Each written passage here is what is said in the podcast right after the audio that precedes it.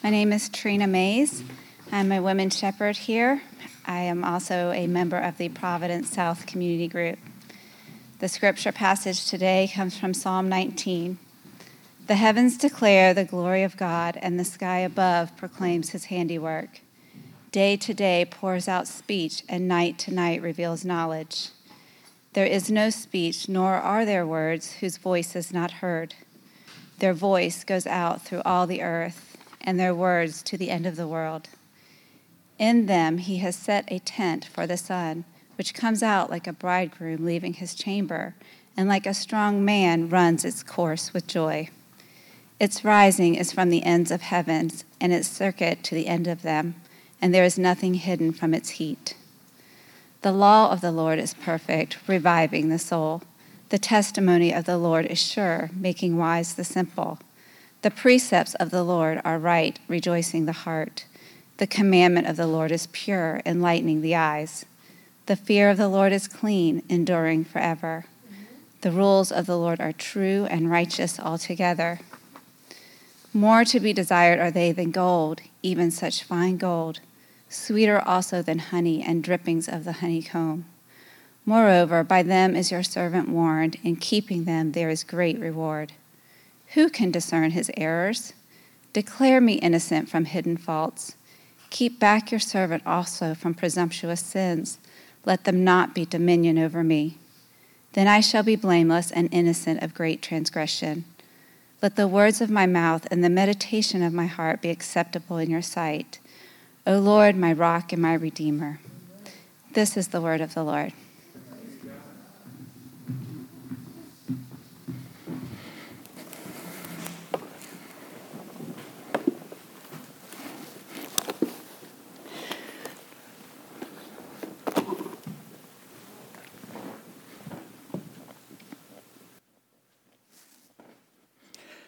Thank you, Trina.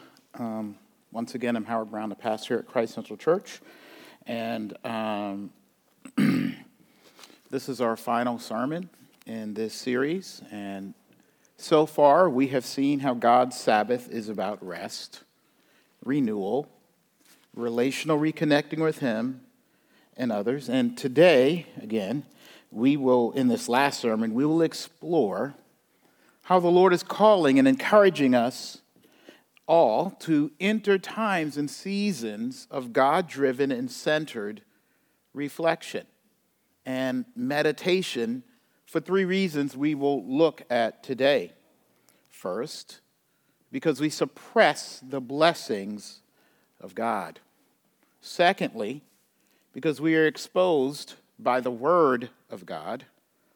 And finally, we are served by the Son of God suppress the blessing of God, exposed by the Word of God, and served by the Son of God.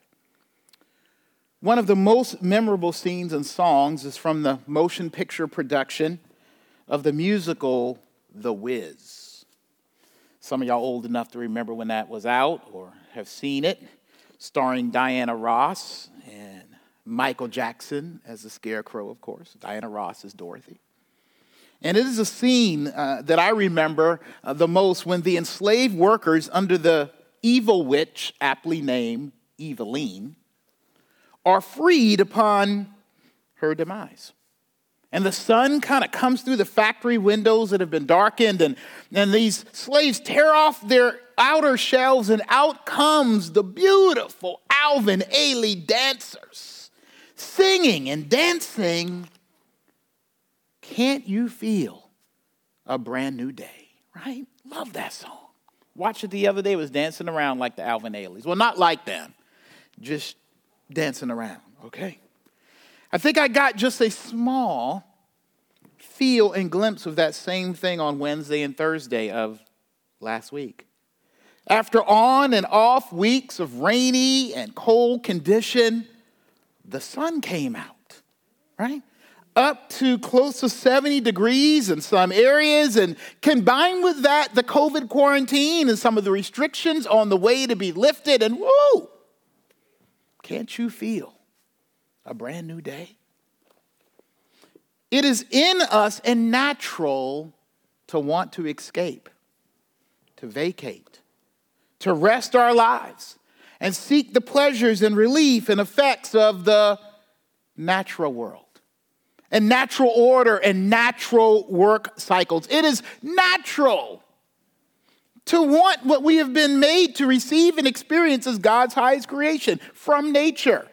The glory of God, as verse 1 tells us here with the added blessings with that of verse 7 a revived soul and being wise, know how and meaning and applied learning. And then verse 8 of joy and clairvoyance about ourselves and this world. And then in verse 9, energy and righteousness, or as we like to call it these days, just being centered, just and okay and morally and rightly in the perfect space and at peace with God and each other and the world.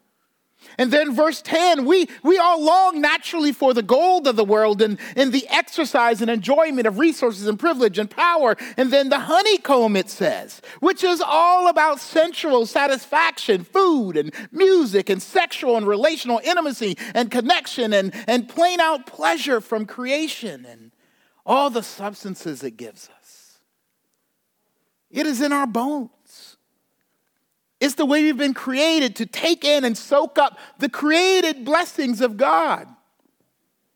But this psalm is a call to experience more, more than we can naturally get.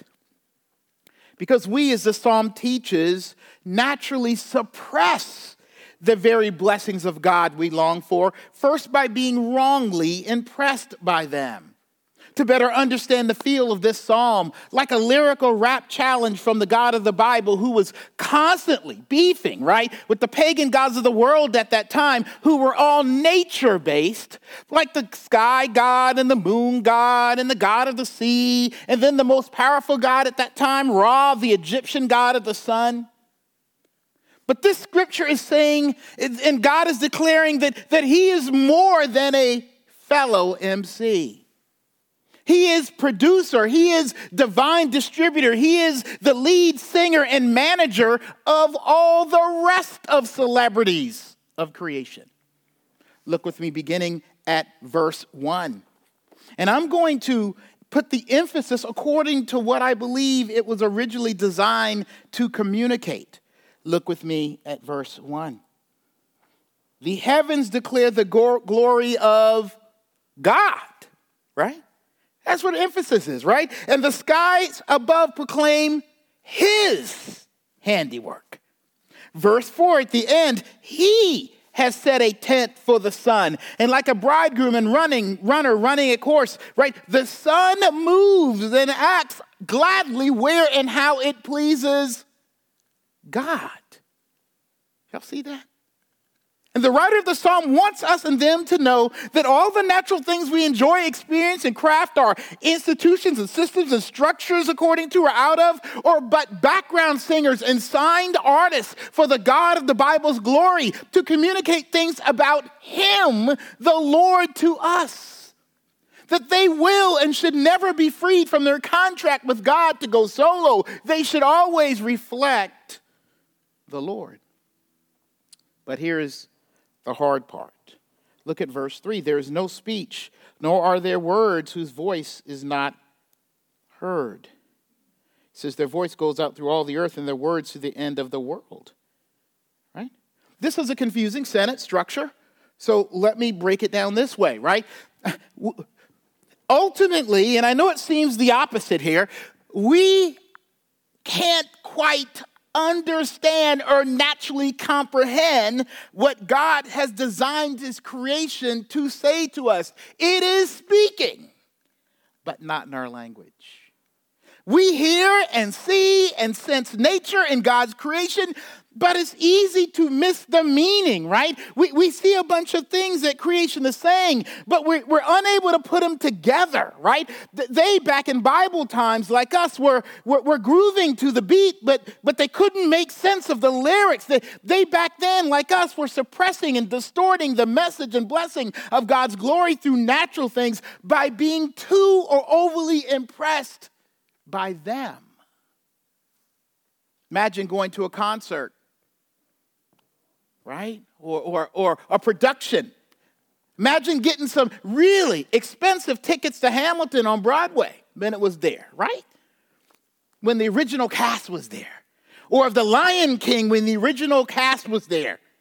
And you don't go in to see the show because you can't get over how nice and loving your usher is? Or, or you don't go in to see the show because the building and hallway is so, so, so beautiful. So you stay out or sit there.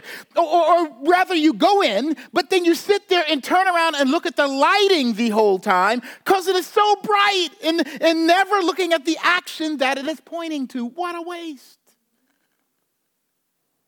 This scripture is saying nature is speaking, but it's pointing us. It is, it is the light, it's the usher of God's glory. This is where we are naturally. We are called to reflect on God's glory through nature, to, to kind of make sense of these words that nature is saying, but we end up letting it, nature itself, be the final destination. We let it be only our vacation, our experience in and of itself. And back then, they worshiped the sun as an idol god named Ra. And today, we are still driven, right? We're still drawn, we're still addicted, we're still convinced and motivated by the metaphorical sun, by the power, wealth, rest, joy, and pleasures that we can naturally produce or get out of creation. And that impressiveness naturally begins to oppress us. The very things we are impressed by begin to suck the life out of life and enslave us from being free to actually enjoy it. Look with me at verse 5 and 6, which comes out. L- l- let me back up. Verse 4 Their voice, nature, goes out through all the earth, and their words to the end of the world. In them, God has set a tent for the sun, right? So, so we see the, the greatest uh, natural force the world knew back then, right? So much so, like I said, it's worshiped. And it's saying that, that God has set a tent for the sun, which comes out like a bridegroom leaving his chamber, and like a strong man runs its course with joy. Its rising is from the end of the heavens, and its circuit to the end of them. And there is nothing hidden from its heat. I can't completely pull apart this verse in the time we have today, but with the backdrop of the sun god of Egypt, keep that in your mind, along with the history of a people in the Jews of being slaves in the desert. Put those two together now. Don't use your, your, your present day American thinking. The sun was worshiped and feared because in their world it was something that was not fun and vacationy. Get that? The sun in this verse would have been harsh, would, would have been uh, brought up as something harsh, judgmental, and oppressive, and that's why it was worshiped. And this is where it's easy to miss this psalm. Because for most of us privileged folk, and for those of us who no longer live in agrarian farming world or work out or work, do much work outside, some of us do, or who have never been enslaved or ever been a farmer needing rain when, a, when there's a lot of sun, the sun is where we flock to, right? And, and we brag about having and talk about, I got some sun today. Did you get out in the sun today? We do it all the time. I'm going to what? Sunny Florida. And it's a good thing. But the people who would have originally received this psalm would have been like the sun is not all good. It beats on us when we work. It dries, it drains, it brings drought. And you know what we want? As a people who have to work in the sun and who live in the desert and who may be enslaved by it, we want the night. We want the evening. We want a tree. We want some shade. We want a cloud. We want a break. We need time when we can spend together as a family inside. See, the NIV, NIV translation that I grew up with reads this way The sun, no one is deprived of its warmth. So I always thought this verse was about a good thing. But the better translation is the one you have here. Nothing is hidden from its heat its judgment for being in a broken world. And it shows us something, doesn't it? That if we live life as the writer of the wisdom book, Ecclesiastes, if you go back and read that one, reminds us that under the sun, for what only this natural world could give us and what we gain from it on our own without seeing God behind it and over it and through it, that that thing will eventually, like the sun, rule over us. It will determine our strength and when and how we work. And now, gold and honey and refreshment are no longer blessings alone, but they become a necessary, driven, and addictive pursuit and struggle and desperation of what it means to be human here, where we are left trying to make and manufacture happiness. But we're stuck, made, and manufacture shade from the sun, and where we're left having to make and manufacture meaning and blessing out of life for our own sense of righteousness and hope because we can't read the directions that nature is giving us. So we rig life up, and it ends up being oppressive. Will you work for nature more than this world working for you? it becomes your master. Anything under the sun. The sun, the gold, the honey become your master. Without seeing and having the Lord speak to us about these, this life and through this life, the meaning of life is behind a mask, right? It, it, it, and this is what the sound of nature, it's a muffled sound. It's behind the glass. It's, it's untouchable. And like the book of Ecclesiastes, what happens is we just go living life round and round, teased, teased by this unreachable mirage of nirvana because we have suppressed the truth that'll actually take us to the blessing that God has for us. But the second chorus of this psalm offers some correction. In his word, by his words. God comes from behind the sun and takes off his mask and he takes off our blinders so that we are exposed not only to who he is, but who we are. So, verse 7 through 9 give different names for God's, what I would describe as God's self revelation or self exposure in the Bible right? Look with me through this real quick. I'm not going to read it um, all, but I'm going to bring out these words. In verse 7, God's, God's exposure, self exposure revelation is called the law and the testimony. Y'all see that? Verse 8, it's called the precepts and the commandments. Verse 9, now it's a little different here, so I'm just going to spell it out. It's the effect of comprehending and seeing God, the fear of God, and then the rules of the Lord in verse 9. And if you notice, each one of these God revealed and exposed terms formed these triplets. Look at, look at your Bible, look at your word with me. I hope you see these triplets. First, you have in verse 7 the law, perfect, reviving the soul. You see that? Then testimony, sure, making wise. Precepts, right, rejoicing. The commandment, pure, enlightening fair, clean, and enduring. The rules, true and righteous. And each triplet is made up of three things, right? The reveal method, number one, its quality, number two, and then its effect on us, number three. Triplet. The writer is saying the Word of God actually, in exposing God, tells the meaning and story that we failed to get naturally and to give us the blessings that have escaped us. Being exposed to God's personal di- descriptives and, and testimony and character and will and intent and the Word of God, the Bible, is the way to the revival we want. In the Word, it's the way to the wisdom we seek, the joy and happiness that has escaped us, the clairvoyance. We wrongly look to, man, some of us into astrology and mystical stuff and palm reading, and we just meditating just to meditate and all kinds of naturalistic stuff and books we're reading to get it. In His words, guess what? Are the security centering righteousness and freedom from guilt and condemnation we all deeply want.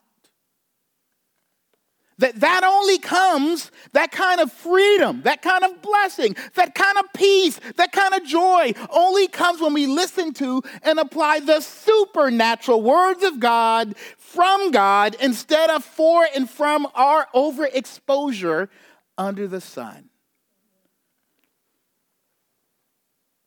And under a world. And in a way that will just burn us There is no supernatural shade. There is no supernatural sabbatical and rest that we were to experience just by going. And I know I'm looking at stuff on my sabbatical, just by going into nature somewhere beautiful or, or drinking and eating enough good stuff. We need God to actually expose Himself to our hearts and minds through the clarity of the Word, and maybe we can enjoy the stuff in nature the way we're supposed to but not just in exposing the Lord through His Word, but it exposes you and me as well. Look through and think about these descripti- descript- descriptives again, right? Revival. This comes through the Word joy, purity, light, truth, righteousness, desire, sweetness. That's the Word of God knowing and understanding how we tick and how we work. We want those things. Nature, as verse 4 is saying, is silent and not clear enough for us to gather enough resources. Not silent, but it's not clear enough for us to gather enough resources within ourselves and creation to naturally come up with an understanding of who we are and how we should live. You ever seen the greatest mistake on some of these National Geographic shows? They're like, um, I wonder how human beings work. Well, let's look at this group of monkeys, right? It's the we're going backwards on that thing, right? We're looking at nature to learn how to live as human beings. Well, let's look, look how this pod of whales lives together and blah, blah, blah. Man, that really tells us a lot about us. What? You know what happens when we do it our own way naturally and understanding who we are? Some okay stuff, but with it, fake science and faulty social theories about race and levels of human beings and justification for mistreatment of people and resources and mismanagement of this world and abuses of all types and self deprecation and devaluing and overvaluing. The psalmist says this in these words, right? It, it, says this in verses 10 through 11, if you'll look with me. More to be desired are they, the word, than gold, even much fine gold. Sweeter also than honey and drippings of the honeycomb. Moreover, by them is your servant warned. In keeping them, there is great reward. Okay? And so the word is like the description and direction is, is the description, right? It's the prescription, rather, and, and direction for human flourishing. You want to know how to flourish? The law, the testimony, the precepts, the commandments, the knowledge of God, the rules of God. They're designed in giving us how to live righteousness. And it, it, it, it kind of helps us learn what it means to desire life and have sweet lives and enjoying nature and each other and the Lord. And so we expose ourselves. Hear me. The word is like exposing yourself to God's exposure. God's rest, which is more than God's break from this world. It's rather Him breaking into our world and breaking us free from the change of this world. But as the psalmist says later, meditating on the word, spending time with, with the Lord, applying it and learning and practicing and relegating it into our daily practice is the same thing as being exposed to God. And as He is exposed to us, we get a clearer picture of who we are. The Psalms throughout prescribe meditation in God's word most directly in the practice of morning and evening devotions or meditation times. And you can see why. Follow this imagery and illusion in the psalm. Think about it. That rhythm of morning and evening meditation and that practice get your mind and heart exposed to God first before you go out, right? It gets you rightly before going out and getting under the sun, right? Uh, you go to Him before the sun comes out, getting under a world under that all convincing and con- consuming sun, right? That powerfully attractive and powerful and sucking world, right? You, you get into God before going out into it. But there is a call also like we have a Sunday, sort of being in that strange place, like I said, at the end and beginning of our weeks. Imagine at the end of each of our days to return when the sun goes down to revisit, to fill your hearts and minds again in ways that's been sucked dry, to get into the shade and refreshment and correction and recentering of God's word and focused reflection. Dr. Peacock, our spiritual director for our sabbatical, has us on a daily regiment. That right, that word sounds hard, I know. Especially for those of us who went through campus ministries, we had to have our quiet time. It got pretty legalistic. But I, I want you to feel this, this is freedom. But she's saying a, a, a daily vacation, hear me, into the word and presence of God. Not going out in the sun on the beach first but going under Him first. Each day, in ways that we have grown tired and forgetful and weary and chained in doing, and have become burnt, and at the same time captivated by this world, to escape that into God's presence through His Word. It is safe to say in this world, it is so powerful out there, right? The sun and the world and nature, you and your life and faith will not flourish, right? You, you have not survived right? Eh, it will not flourish without being blessed by God like you were created to be if you are not reflecting and exposing your life consistently to God and therefore who you are in the Word of God.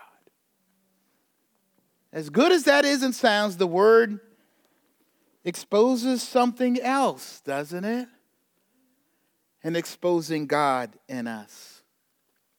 And Psalmist feels it we begin to realize and feel and know that God and His Word are as the psalm describes. You ever read the scripture, You'd be like, man, this stuff is just like the psalm describes. It's perfect, it's sure, it's right, it's pure, it's clean, it's true, it's desirable, it's sweet, it's rewarding, but we, as you will discover,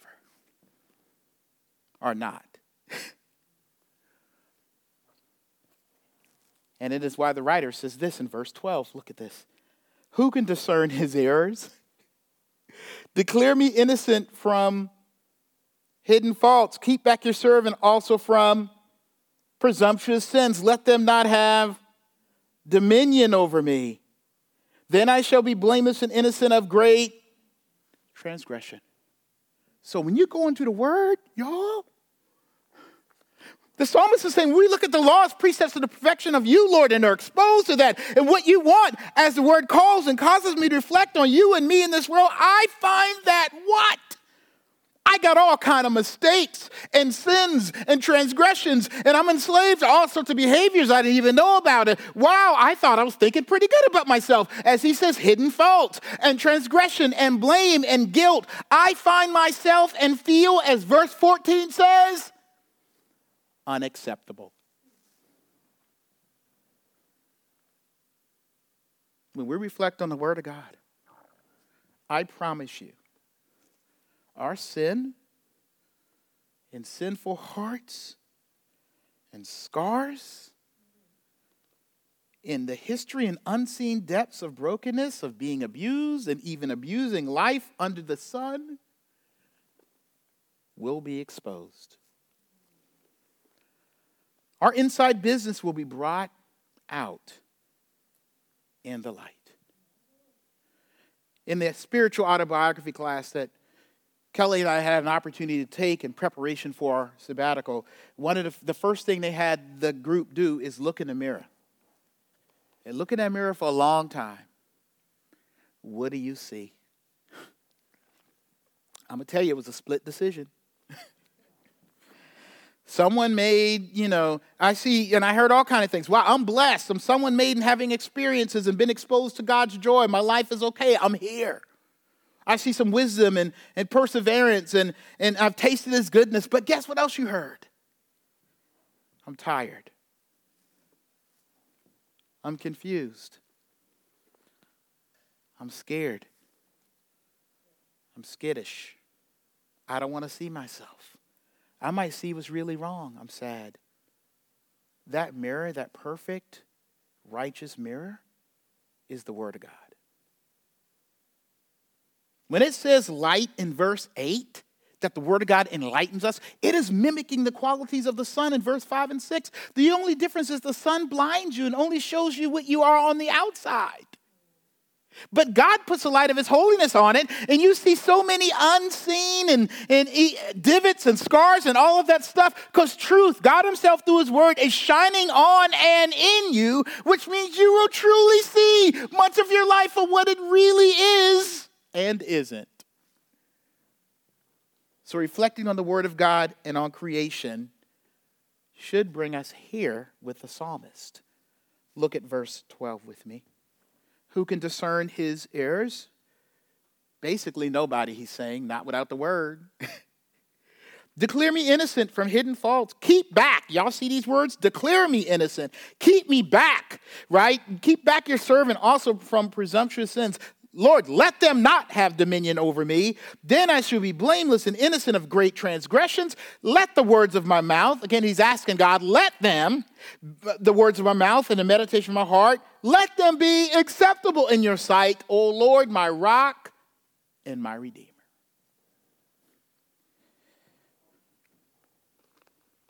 The word of God is brighter and hotter than any sun and like it says, or any way you can look at it, any council you can go to, any book you can read, any astrology you can ever see, it's brighter and hotter. And like it says, it's why you should fear the Lord in verse 9, because unlike the sun and our natural abilities, it never goes down.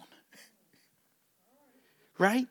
It always, it's always true. It always stands. It never goes to sleep. Like the sun at night goes to the other side of the earth. It's God always stands true and stands in judgment of your life and truth. God's holiness and glory, unlike the sun, does not go away. Our lies under the Lord are exposed and, and they're never out of view. We never live in unaccounted, unseen darkness. When we look at the Word of God, we see there is no shade from God's precepts and rules and commandments.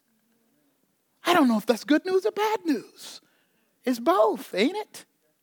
Because God's law is so perfect, so pure, so right, so bright, just being exposed to it will eventually itself undo you and me.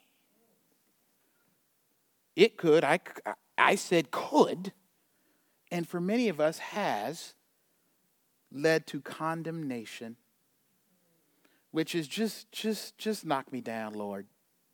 Just kick me out the, off the team. I'm unacceptable. Or it could lead to something else that's more terrible, right? In, in, in, in, churches, hiding behind a mask of protection against God's holiness and the exposure of sin. The law is good. Uh, let me tell y'all, it tells the truth. It shows us God and ourselves. But the law and the word, in and of itself, are an impossibility to live under, just like the sun. The psalmist is almost saying, You think nature is beautiful. Wait, you see and hear about God. You think nature is powerful, strong, and consuming and fearful and will expose your frail and broken and weak places. Wait until you see and hear and live under God's word, right? Not even close.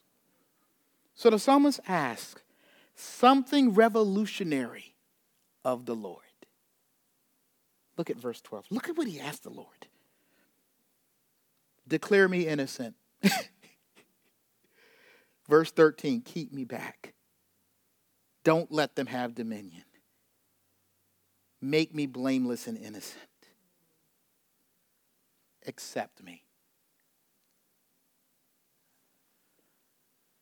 In a gospel irony of ironies. I know y'all tired. This has been a long day. This old school black church. We going long today. But in a gospel irony of me. The one who calls himself God's servant in this psalm, imagine a shepherd or, or field hand serving outside, right? Somebody at the job going to their manager, right? Realizes that he cannot please God and he stands condemned and convicted by the word of God. He asks God, his manager, his boss, something crazy in light of the rules of the company. He asks God to serve the servant. You see that? Show mercy.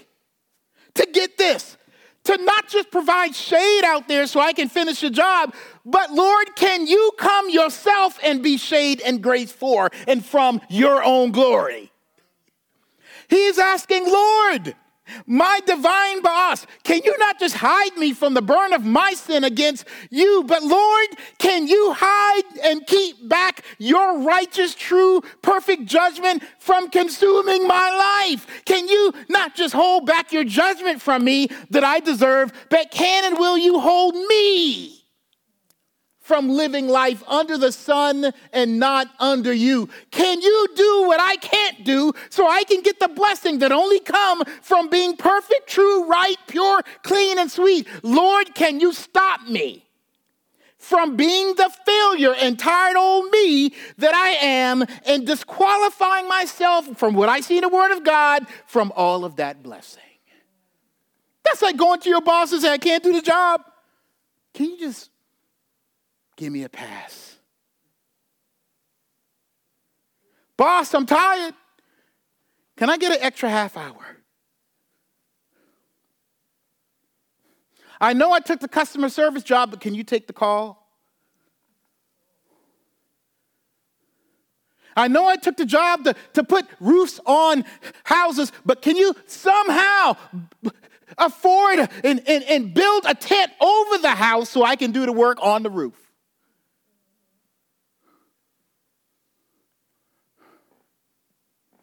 And this is what we can assume in the ask. Not that the Word of God needs a workaround, but surprise, the workaround was somewhere in how God revealed Himself in the Word. Hear me. In the laws, precepts, and testimony of the Word, not only did the psalmist apparently pick up on the rules, but understood that there was grace in the Word. That through his meditation on the word of God, he saw a God that, unlike the sun, which was all judgment, and all the idols and living in this world that are all consuming and judging and burdensome and fleeting here right now and gone the next moment, that in the word he had tasted and seen and desired a God who would be sweet to him, who would be love to him, not just only judgment and harshness. We really get that, y'all. I know I don't. Because we don't believe or haven't been told that at the bottom of what on the surface in the Word of God seems like a bunch of do's and don'ts and thises and that's and over here's and not over there's of the Bible is spiritual umami, right? A perfect combination of law and grace. We have a God who serves it up without any jam or tea for the fever, keeping and showing it real, but who then turns around and serves you with it and in it. Look at this final verse. Let the words of my mouth and the meditation of my heart be acceptable in your sight. O Lord, my rock and my redeemer. Lord, your word's right, true, perfect. And I'm going to fail. Can you still pass me?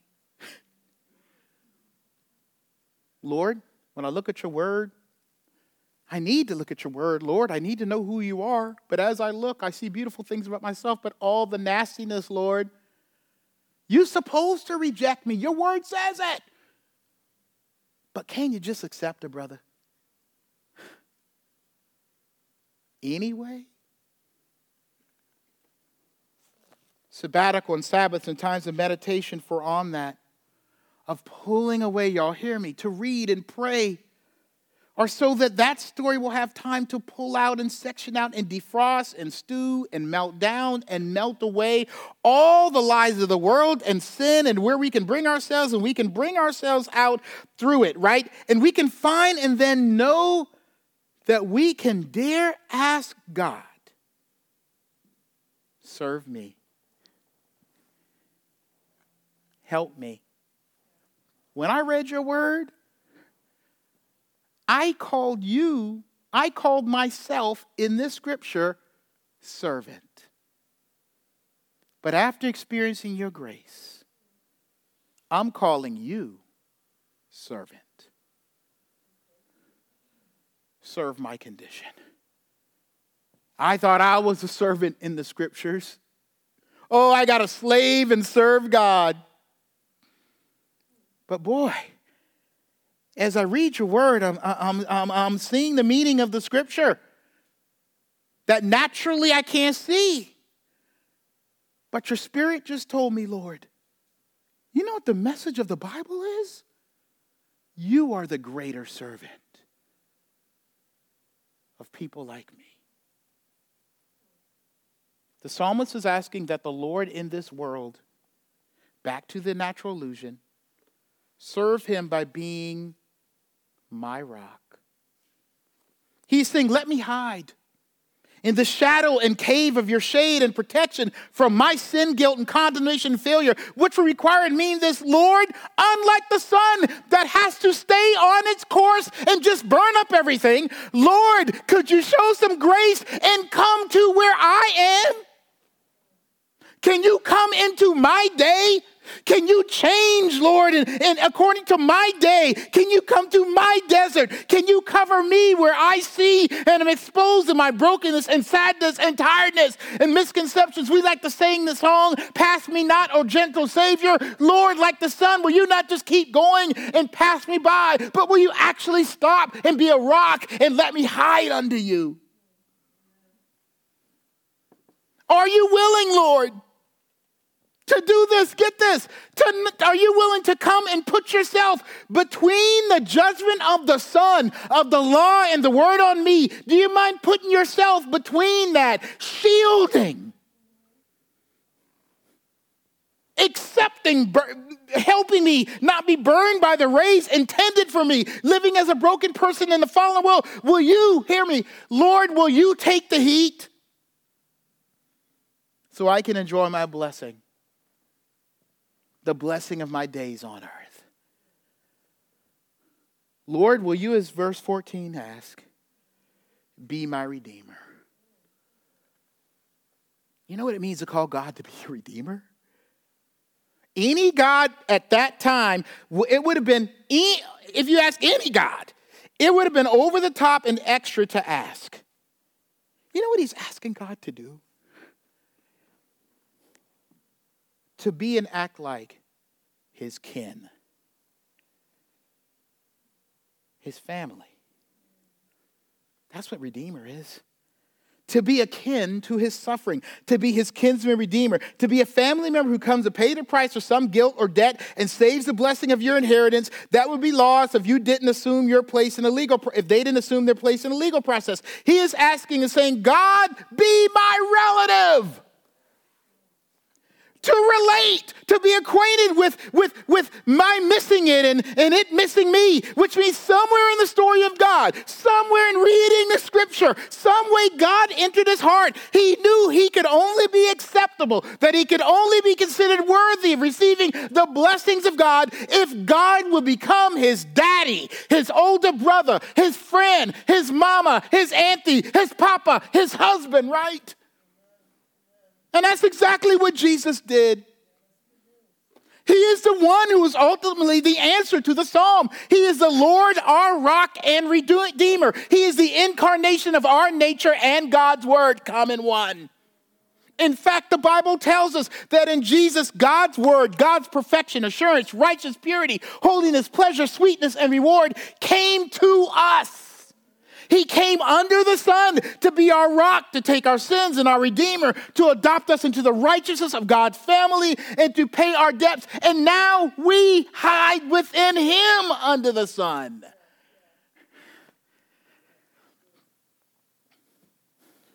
So we can reflect on the Word of God. The Bible says, Jesus says, when I go away, I'm going to leave you a comforter, a Holy Spirit. That when we read the Word of God, guess who comes? The Comforter. Because the rays are too bright and our sins are too dark and this world is too harsh. He knew we needed the Spirit that would come for this word to be a rock, a hiding place, a balm for us. And that's what we meditate on. That's what we meditate for. To get past just the rules and the do's and the don'ts, and, and even to get past just the beautiful world and the beach and the lake and all of that. We meditate because God's Holy Spirit comes and communicates in a language, right? To our souls. The comfort of God in a way where we will cry out. Not only let me be acceptable, my words in my prayer be acceptable. In Christ, I am acceptable. In Christ, I am accepted. And it takes time to get there, y'all. That's why I recommend we meditate. That's why I recommend that we get from under the sun sometimes. Leave work. Sun equals work. Leave work. Honor the Sabbath. Leave the ways we're running for that honey and the gold the scripture is talking about. And take time to meditate with the one who promises in it all to be your rock and your redeemer. I'm going to go out on a limb and say some of us can't say that. I know in a lot of parts, areas of my life, I cannot say it right now. I'm too burnt by the sun. I'm too impressed and enamored by natural things, by my flesh. This time of sabbatical is a time to meditate, to turn my heart back to the Word of God and allow the Spirit to help me survive not just survive God's rays of truth and justice, but flourish. I pray the same for you. To come back in, and again, I know some of y'all have been burnt by legalistic ways, trying to be self righteous. Continue to meditate on the grace and mercy of God.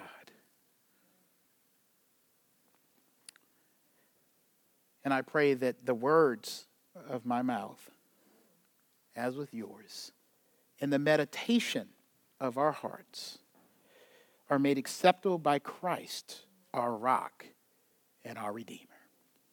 Let me pray. Heavenly Father, thank you. this summer, especially when if the COVID thing let up, we're going to see some beautiful stuff again. We're going to go outside. Some of us going to go hang out at the brewery with our friends. We're going to talk up. We're going to have a good time. Some of us going to go fishing on the same pier. We, we all going to be together in the car going places, Lord. We're going to enjoy the sun and the mountains and the beach and the park. And we all want that. Some of us, we're going to return to making some money the way it's supposed to be made. Right? Businesses opening back up all kinds of stuff.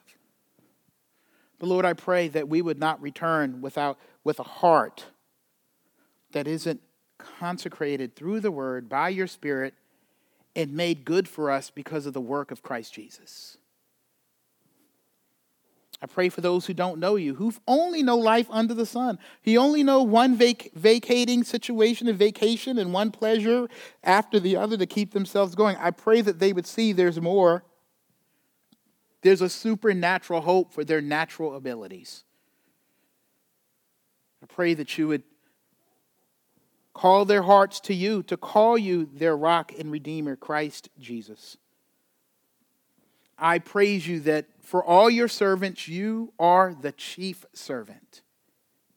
Let us see that and know that, especially during this sabbatical time, we pray. In Jesus' name, amen.